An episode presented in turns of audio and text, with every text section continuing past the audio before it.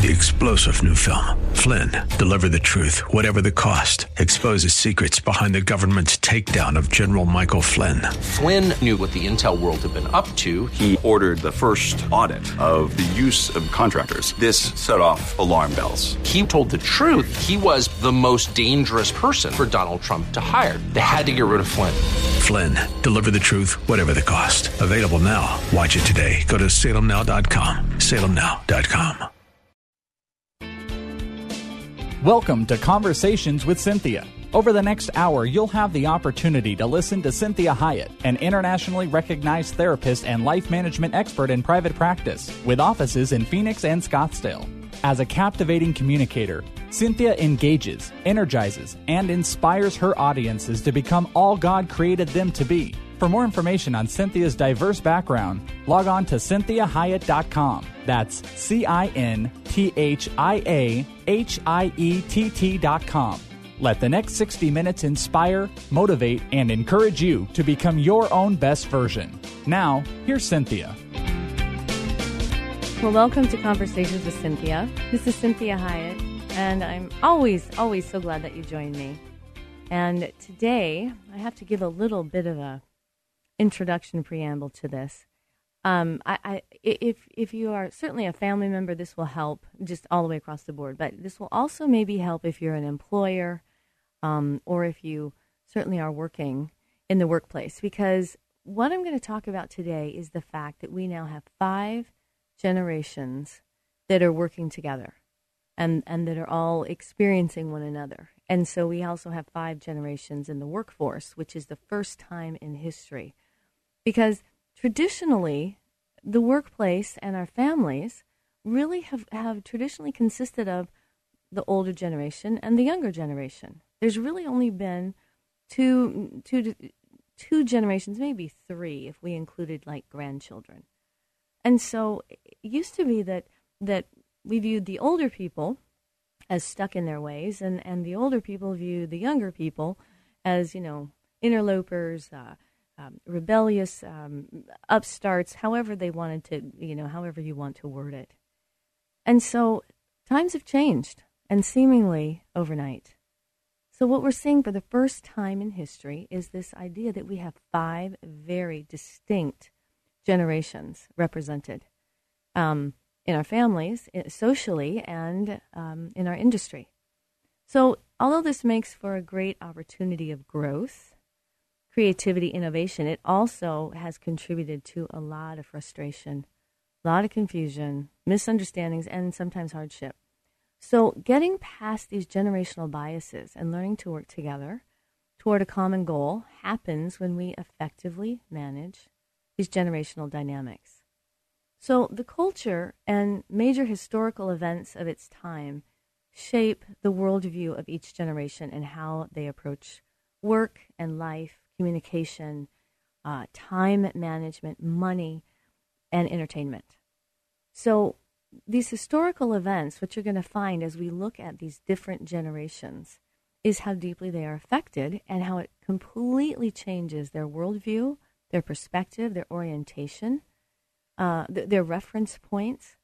And so what we have in all these generations is they have a tendency to differ in everything from dress code, work hours, communication, opinions, time management, and absolutely they differ very dramatically in value systems, what they criticize, what they judge, whether or not they even criticize or judge, when we talk about value systems, what they think are absolutes, what is black and white may not be black and white to other generations. And so understanding the factors that create and constitute a generation, as well as what makes up a generation unique, is imperative if we're going to successfully understand and figure out how to effectively interact with one another, how to have dynamic relationships that cause us all to grow and increase our relationship enjoyment, and certainly help to bring out the best in us. So in spite of the many differences each generation possesses and the complexities therein, the enduring needs that accompany human beings largely remain unchanged. And that enduring need when it comes to human beings always is the impetus of this show, and that is relationship. That humans still require relationship, are very interested in relationship, are very affected by relationship, and have a desire and a deep need to be heard, understood, accepted, wanted, have a sense of belonging. So what we're going to do in this particular show today, and always I want to remind you, if you don't get to listen to the entire show, you can go to my website at CynthiaHyatt.com. That's CynthiaHiett.com. You can download it as a podcast. You can also listen to it right on the computer from my website. So what we're going to do is we're going to look at the differences and the similarities that span these 5 generations. We're going to look at how they work together, play together, understand each other, motivate, what motivates them, and how they actually came to be, and the historical events that created that generation. So we're going to make sure that we understand the differences and the similarities. And through that, understanding and accepting, obviously, we're going to learn to accept those reference points and recognize the orientation of each of that generation. And that helps us to increase our relationship abilities. That helps us to increase our ability to connect, to interact, to appreciate, and to grow from knowing one another. And so with greater understanding, we have greater acceptance. Doesn't mean that we always agree, but it does mean that we get along better. We don't take things as personally. And we aren't as easily offended. And so it's similar when we are looking at gender differences, and we've talked tremendously with a tremendous amount on gender differences. So it's similar when we're talking about gender differences and we're saying this is the hardwiring of women, this is the hardwiring of men. We certainly don't want to indulge in that hardwiring, but it's learning where the orientation is, where the reference points are, what motivates, inspires, and drives the different genders. Well, we add generation to that, and we get a very, very complex, very interesting schema that we're looking at. So when we say in general, always remember that in general, that we want to make sure that we're applying this properly. And so how do we apply generalities appropriately? Well, the reason that we're using generalities always is because it gives us a foundation. Gives us, we understand reference points or orientations or where they're coming from, what has created their worldview. So it helps us to have a base or a structure to work from and to work within. So it in no way completely and accurately defines any one person in a group. We know that. It kind of depends on where you're at on the continuum, and depends on how much you want to orient or refer to that generation, how much you feel like you connect with it. And so what we do is we're observing and identifying a whole constellation of variables that are found with any particular time constraint. And that's the key. Generations are created in time. So there is a time constraint. And this time constraint profoundly affects that group of individuals. And what we find is that it seems to continuously define that group. So it affects how they think, respond, perceive, judge, how they create certain value systems that affect and follow them throughout their entire lifespan. So remember, we don't judge the initial effect. We don't judge the effect a time constraint had on a particular group of people, because none of us had any choice determining the era that we were born within. We simply respond or react to that era. And we hope that we all respond with integrity and character. So consequently, the era to which we were born within creates the orientation and the reference points that continue to define us, either by identifying it or rejecting that particular generation. So when we look at orientation or reference points, many times they may be race, like we've said, they may be gender. An orientation or reference point may be my faith or religion. It might be music. It may be art. It could be the part of country, the country that you're born in. It could be the state, the city. So what we see is that when we're looking at what we call cohorts, that's a group of things that we are generalizing. And so there's a lot of things that can create that. But today, what we're looking at is these generational or these social generalities.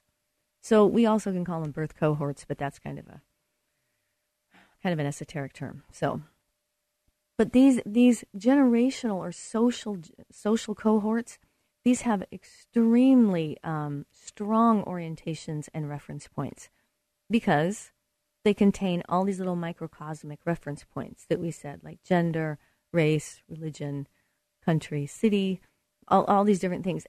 And they make those reference points with a macrocosmic era. So these little variables fit inside this big variable, which is the era. And so when you couple that, and this is really important, when you couple that with the fact that the developmental years of individuals are adolescence. This is the strongest anchoring points that we make, is what we experience in adolescence. And so in this, there's this high identification and differentiation, and a lot of cognitive structural changes are all experienced in adolescence, and then we get this wash of powerful memory-searing sexual hormones, which is why I can remember my best friend's phone number, and sometimes I can't remember my husband's phone number. So I can remember my best friend's phone number in high school. I can remember all those songs that we were doing. I was a cheerleader. I can even remember cheers that I did in high school, and I have a hard time maybe remembering what happened yesterday or the week before. And so what happens in adolescence is those sexual hormones of that pubescent activity really sears memories into our mind. And so that is how that orientation is created, is that era that we were born in, from 10 years old to 20 years old, that developmental process creates this huge generality for us. It creates a paradigm of how we view the world, creates a way that we learn to value things, how we value time, how we value money, how we value relationships. Our value system gets challenged in adolescence. And so what we're seeing is that these are the strongest reference points that occur.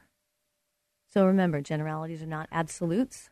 They're working definitions that help us understand those reference points. So I want you to join me in the next segment, and we're going to start talking about those specific generations that go all the way back to the 1900s, all the way to 2014.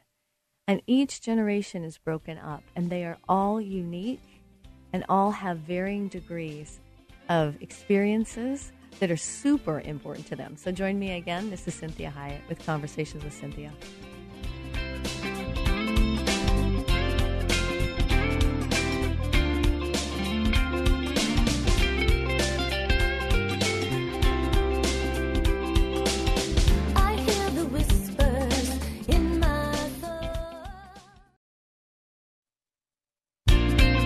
Well, welcome back. This is Cynthia Hiett with Conversations with Cynthia, and today we are doing a really fun show that I really have enjoyed talking and speaking about. And this is on the 5 generations that we now have that are all interacting together. And this is the first time in history that we have had 5, even 6, maybe 7 generations occurring simultaneously. We have them relationally, we also have them socially, and we also have them in the workplace. So this is really a show for everybody, because we all interact with all these different people of different generations. So we left the last segment, and I wanted to make sure that you understood that if you missed this show, or you can't listen to the show in its entirety, you can always go to my website at CynthiaHyatt.com. That's CynthiaHyatt. It's spelled just how it sounds, CynthiaHyatt.com. And there's a media tab, and you just, press on the media tab, and you can go to where all the radio shows are. And so you can download it as a podcast, or you can just listen to it on your computer. So this idea of generations, we talked in the last segment about how they are created and the influence that they have and how powerful they are in the way that we interact within our world. So we're reminding ourselves that generalities obviously are not absolutes. They're working definitions that help us understand the reference points and orientations in which all our opinions and behaviors, perceptions, values in general emanate from. So what creates and constitutes a generation? Well, this is really important. The term generation is often used synonymously with birth cohort, and I spoke a little bit about that in the previous part of the hour. Or it's also called a social generation. Now, these terms mean a people within a delineated population who experience the same significant events within any given period of time. So when we're looking at an era, we are saying that these generations are created within a time constraint that has to have occurred. So you don't get to choose what year you're born in. God determines where he places you in time. And so an era is created in a time constraint. And if you look back historically, eras have gotten smaller and smaller and smaller. It used to be they were measured many times in thousands of years. Then it became hundreds of years. And then in the 1900s, we could really delineate those eras by fashion. And it was every 10 years, fashions would change. Well, now we're seeing that music and fashion and art are just rolling on top of one another. We can't keep track of what's in style to save our life. I mean, whatever may be in style may have to do very much with the people that you hang out with. So it's a very different time that we're in. So these time constraints are going to define how each of us experience our world, how we perceive our world, what's important to us, what drives us, motivates us, inspires us. So these common experiences shape the attitudes and the motivations experienced by each member. Therefore, what you'll see is each generation has a unique set of values. Now, it doesn't mean that everybody in that generation adheres to the value, but they have a unique set of values. They also react to the generation before them. So when we talked earlier, we were talking about it used to be there was two generations occurring, the young people and the old people. The young people always said the old people don't know what they're talking about. They're stuck in time. They're, passé. Their ideas are archaic. We have no use for them. The older people thought the younger people were disrespectful. They didn't, wait till they find out what life is really like. So what we have is that the era that we're in, we always react to the generation before us. And we use the generation as a standard for comparison. So whatever generation I'm born in, that becomes how I compare other generations. I'm going to compare what they do, what they think, to mine. So we also see that not only do they look at the generation before, but they look at the generation coming up or the next generation, and they always look at the next generation skeptically. Now, of course, I say always and never, in general. They look at the next generation skeptically. And so they're going to say things like, well, those kids today, or they really don't know what's coming, or wait till they find out how hard it is or what it's like, or wow, I wish I had it that easy. Whatever it is that I'm doing, comparing before me and comparing what's coming after me.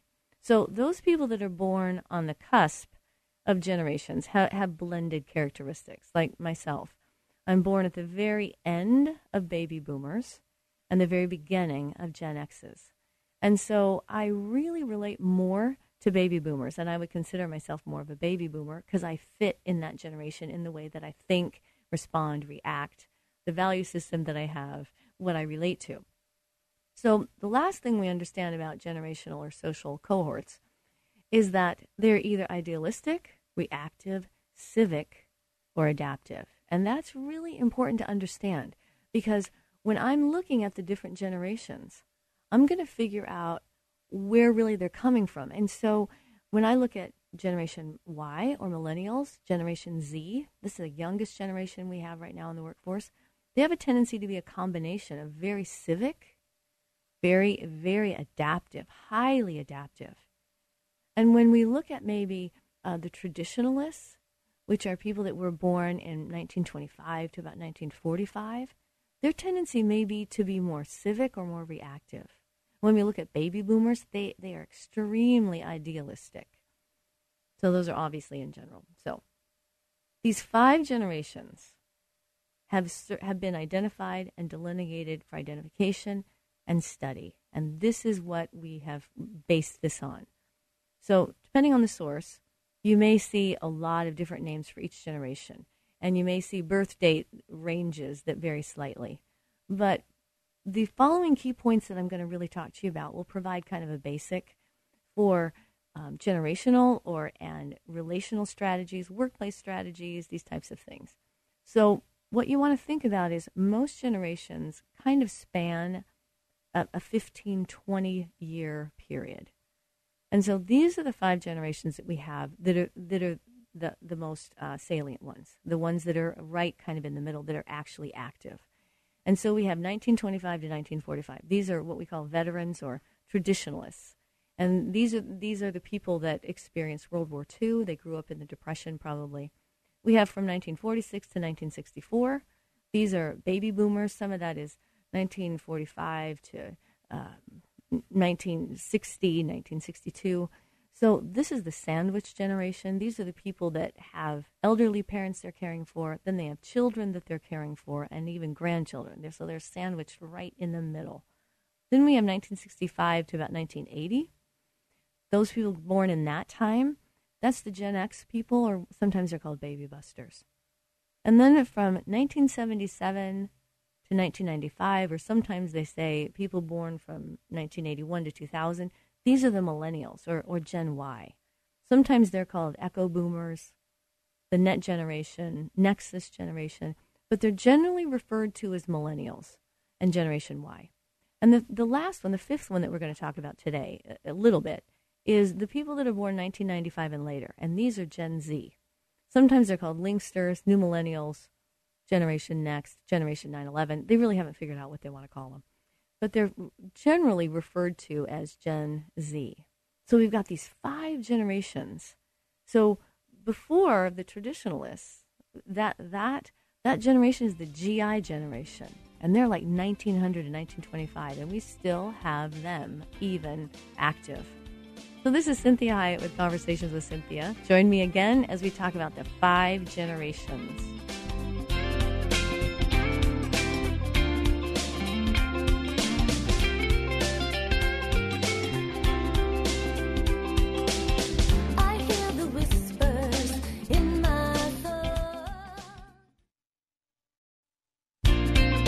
Well, welcome back to Conversations with Cynthia. This is Cynthia Hiett, and today we are talking about decades of differences, the five generations that are happening simultaneously in our workplace, in our families, socially. And what we have found and what we have been talking about is that truly it used to be that we only had two generations happening at one time. We had the older generation and the younger generation. Well, right now we have five very distinct generations that are occurring, that are interacting together, that are working together, playing together, socializing. And that really has never happened. And a lot of that has to do with the longevity that we have going right now, especially in America. So we talked about the five different generations, and we have what we call the traditionalists. That's about 1925 to 1945. That's when those people were born. They experienced probably World War II, a lot of the Great Depression. We're going to talk more about them in a minute. Then we have people that were born from about 1946, maybe to 1960, 1962. These are what we call baby boomers, or the sandwich generation. And we refer to them as the sandwich generation because they're kind of sandwiched with a ton of responsibility. They're in between caring for older parents, caring for children, and maybe caring for a second family because they may be divorced and remarried and have children from another family. And then on top of that, they might have grandchildren. So they've got a lot of people that they are kind of being responsible for. We also then, after the baby boomers, those people are born from 1965 to about 1980. This is what we call Generation X or Gen Xers. Then we have Generation Y. Millennials, they're also called millennials or Generation Y, and they were born from about 1977 to 2000. Sometimes it's people they say is as much as 1995. Some say 1981 to 2000. So this is this span in terms of the millennials and Gen Y. I usually say from about 77 to 2000. That kind of catches them well. And after that, from 1995, if you were born in 1995 or later, we call you Generation Z. Sometimes you're called Linksters, New Millennials, Generation Next, Generation 9/11, Boomlets, Zoomers. We haven't figured out what we're going to call Generation Z yet. So when we look at generational snapshots, it's really helpful to understand what really formed those paradigms or schemas that cause that person to see the world in the way that they do. So when we look at generationals or veterans, this was sometimes called the silent generation. This generation was plagued with war and economic instability because of the Great Depression. So they watched America become a global superpower after World War II. Huge construct in terms of how you view the world. And so if you have parents that were born in this generation, traditionalists, then you might even see them as hoarders. Many times you might see some of that because they really were very affected by the different instability and seeing their parents fight through the Great Depression. And so these people are not frivolous in their spending at all. If some of them in their retiring years have kind of broken through that because this generation, these retirees spend more money than anyone on vacationing, which is awesome for this group. So these people are very careful with money. They're very conservative. They have a great respect for authority. So when you think about interacting with a traditionalist, you're going to understand how important authority is to them. They were born, raised into really believing that you were to have a great respect for authority, regardless of whether or not you agreed with them. They also were intimidated by authority. So these parents, they may have fought in World War II. They also may have experienced the fighting of Korean and Vietnam War. So this generation grew up without television.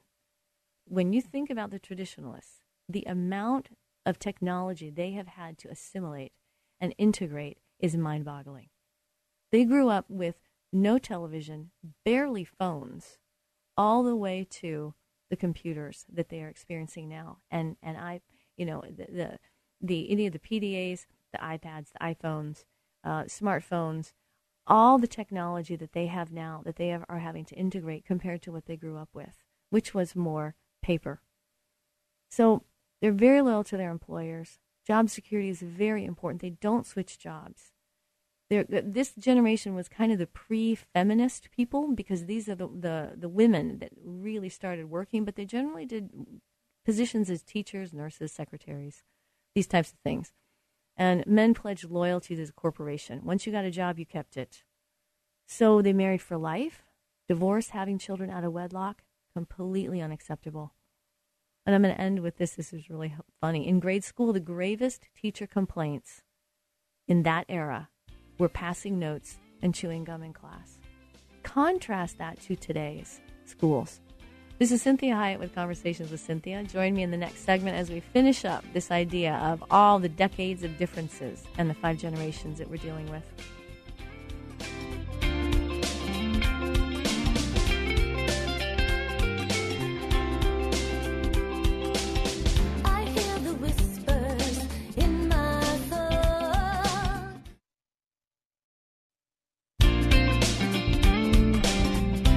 Well, thank you for joining me again. This is Cynthia Hiett with Conversations with Cynthia. And before I forget, I want to encourage you, if you have not been able to listen to the show completely, you can go to my website at CynthiaHyatt.com. That's CynthiaHyatt.com. Also, I want to encourage you always to like my Facebook page at Cynthia Hiett Inc. Lots of fun things, little insights and inspirations, motivational sayings, and also where I might be speaking or singing. So love it when you join me there and give me any of your feedback, and love it when you ask me questions. And then also, if you are looking for a keynote speaker, I'm always available, and you can contact me through the website as well. So we are looking at the 5 generations in the workplace, in our social life as well, and how this differs from the way things used to be. It used to be that we just had 2 generations. We had the older people, we had the younger people. Now we've got 5 very specific generations. So if you didn't catch the beginning, I want you to really go to the website and listen to the beginning of the show when I explain how generations are created and how we study them and how they are affecting the way that we interact in our world today. So we left off on traditionalists and understanding traditionalists, that these people were born in between 1925 and 1945. The one thing that you want to remember about this generation is they are the generation that has a strong sense of absolute truths, and they share a lot of common values. In that generation, there were very specific social norms of what was expected when you were out in public, how you were to dress, how you were to talk, how you were to behave.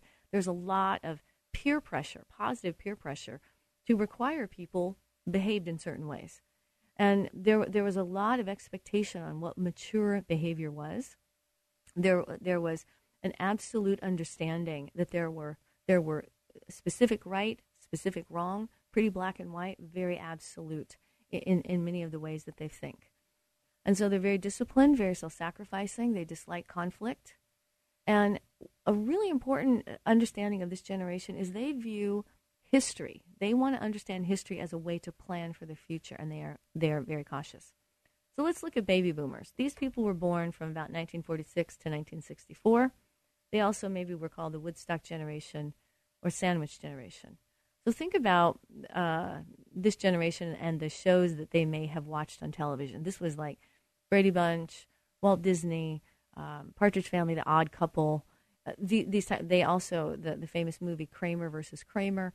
So this generation also fought in wars abroad, maybe Vietnam War. And so these people grew up with typewriters rather than computers. This group is highly educated, desiring, and they would see a better lifestyle than their parents.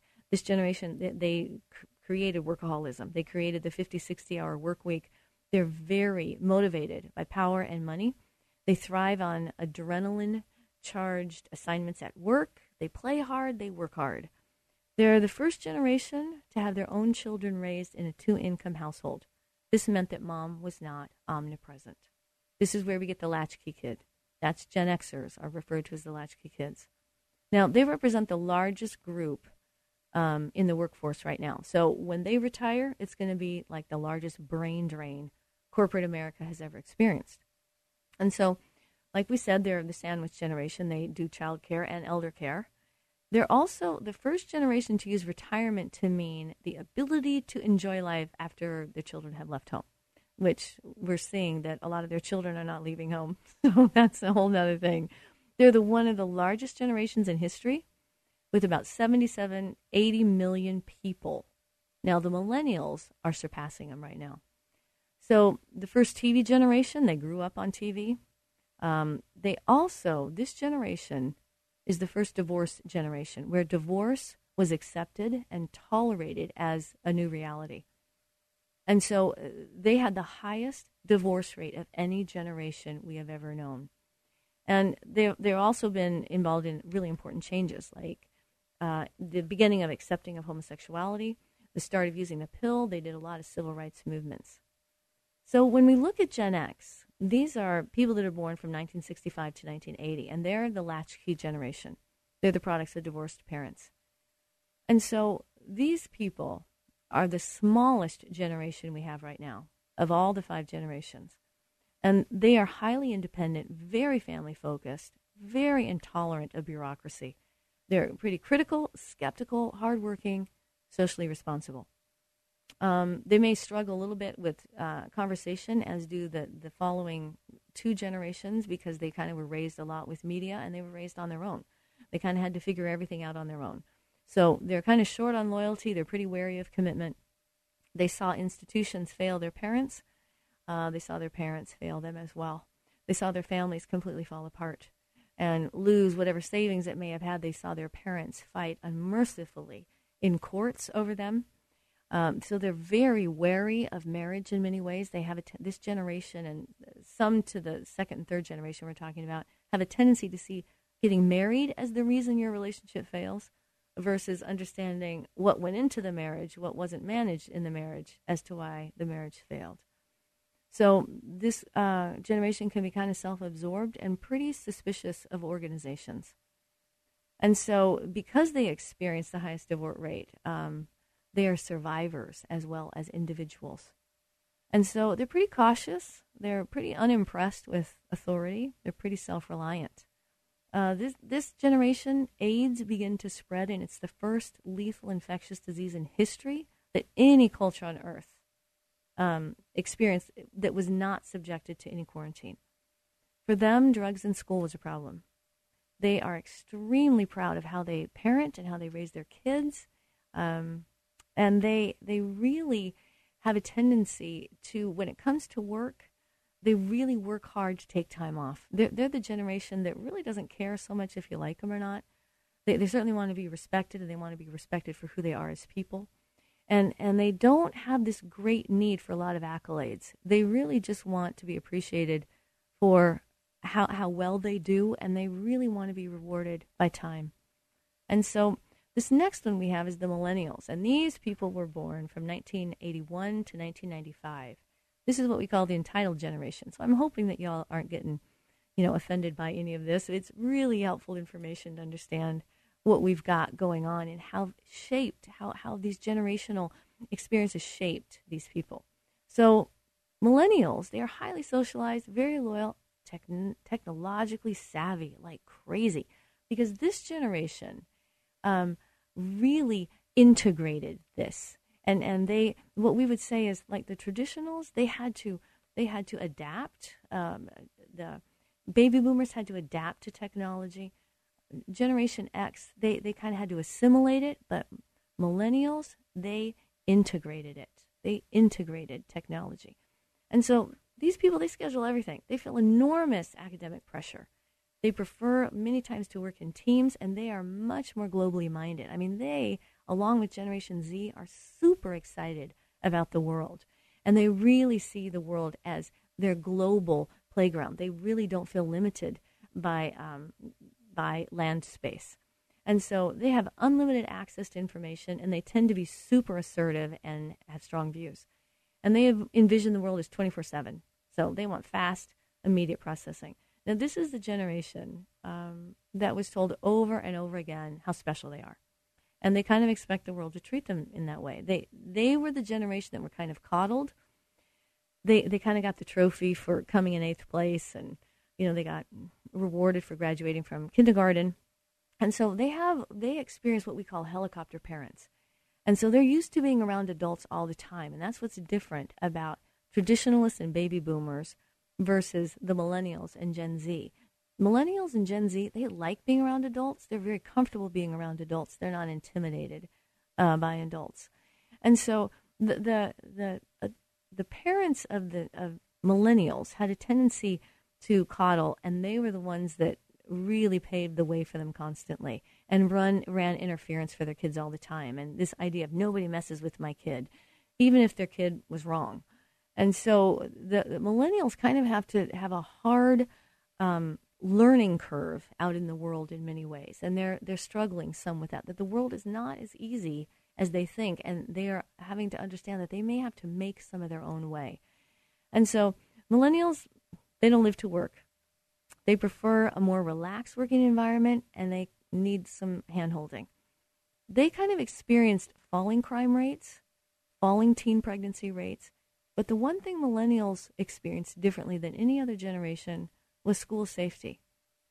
And they had to live with the thought that they could be shot at school, and they learned very early in the world that school was not necessarily a safe place, which is a huge contrast to the way that I grew up, and very sad, very sad. So they're currently, what we were saying, is the largest generation, larger than baby boomers, and they are 3 times larger than Gen Xers. So this last generation that we're going to talk about, these people are the Generation Z, and they're born after 1995. They are the youngest group in the workforce now. So if you have someone working for you, or a kid that's working, or you are working and you're at this age listening to this show, you're probably working and you're maybe around 17, 18, 19 years old. And so this generation is extremely techno-savvy. Instant messaging is the preferred mode of communication. They kind of say email is for, quote-unquote, old folks. where all of us baby boomers have finally got caught up with email. And so this generation of protective parents, they were monitored by adults often, and they see this as a positive means of protection. So when I'm working with people that kind of are Generation Y, and especially Gen Z, they don't think of me interacting with them regularly as me micromanaging them. They really feel like that's a means of protection, that I'm there to help them. I'm there to kind of protect and encourage. And so they really like hanging out with adults, which is very different from generations previously. My generation, baby boomers, that was not something that we grew up with wanting to do, hang around adults. We wanted to do everything we could to necessarily get away from them in a lot of ways. So they're pretty happy. They're pretty confident, pretty secure. And they're team players. They like to engage in community service. One of the things that's very different about Gen Z especially, and some of Gen Y, everything is co-ed. Everything is co-ed, which is very different than what previous generations have experienced. Because these children are growing older, younger, and they are much more interested in toys that are desiring of technology. So they're very savvy consumers. We also have kind of two age groups in this cohort. We have the tweens, and these people are like 8 to 12. And there's about an estimated 29 million of these people, maybe even more. And so the people under the age of 12 right now, this generation, they really are the ones that have grown up with technology. They're doing computers when they're 8 months old. They're doing, iPads, and that's a lot of where their entertainment comes from. So they learn very differently. They learn very quickly. So I'm hoping this was helpful for you. I really like studying people, obviously, and I love learning different ways to understand them. So I'm hoping that maybe this gave you some understanding of orientation, reference points, why people may feel or act or think the way that they do, so that we can really truly have more ways to connect, more ways to accept, more ways to enjoy one another, and to see people as really how God has made them to be, and that God is very much in charge of when people are born and what is going on in the generations. And we have some really good things that are going on in all of these generations, and the things that God is doing. And it's exciting to see these younger generations and a lot of the really good things that are coming out of them. They're civic-minded. They're excited about the future. They really want to change the world. And so we really want to encourage that. This is Cynthia Hiett with Conversations with Cynthia. Always join me on my Facebook page at Cynthia Hiett Inc. That's incorporated. And my website at CynthiaHyatt.com. Have a great week. We hope this past hour has been encouraging, motivating, and inspiring to you. We'd like to remind listeners that this show isn't a replacement for professional counseling or therapy. The messages and teaching shared during this show are given as a way to teach listeners with ideas and insights about how to become your own best version. Cynthia is available as a keynote or guest speaker for corporate or spiritual events. To contact Cynthia, go to CynthiaHyatt.com. If you missed any part of this program, you can hear a replay at any time at faithtalk1360.com. Join us again next Sunday at 4 p.m. for Conversations with Cynthia on Faith Talk 1360 KPXQ.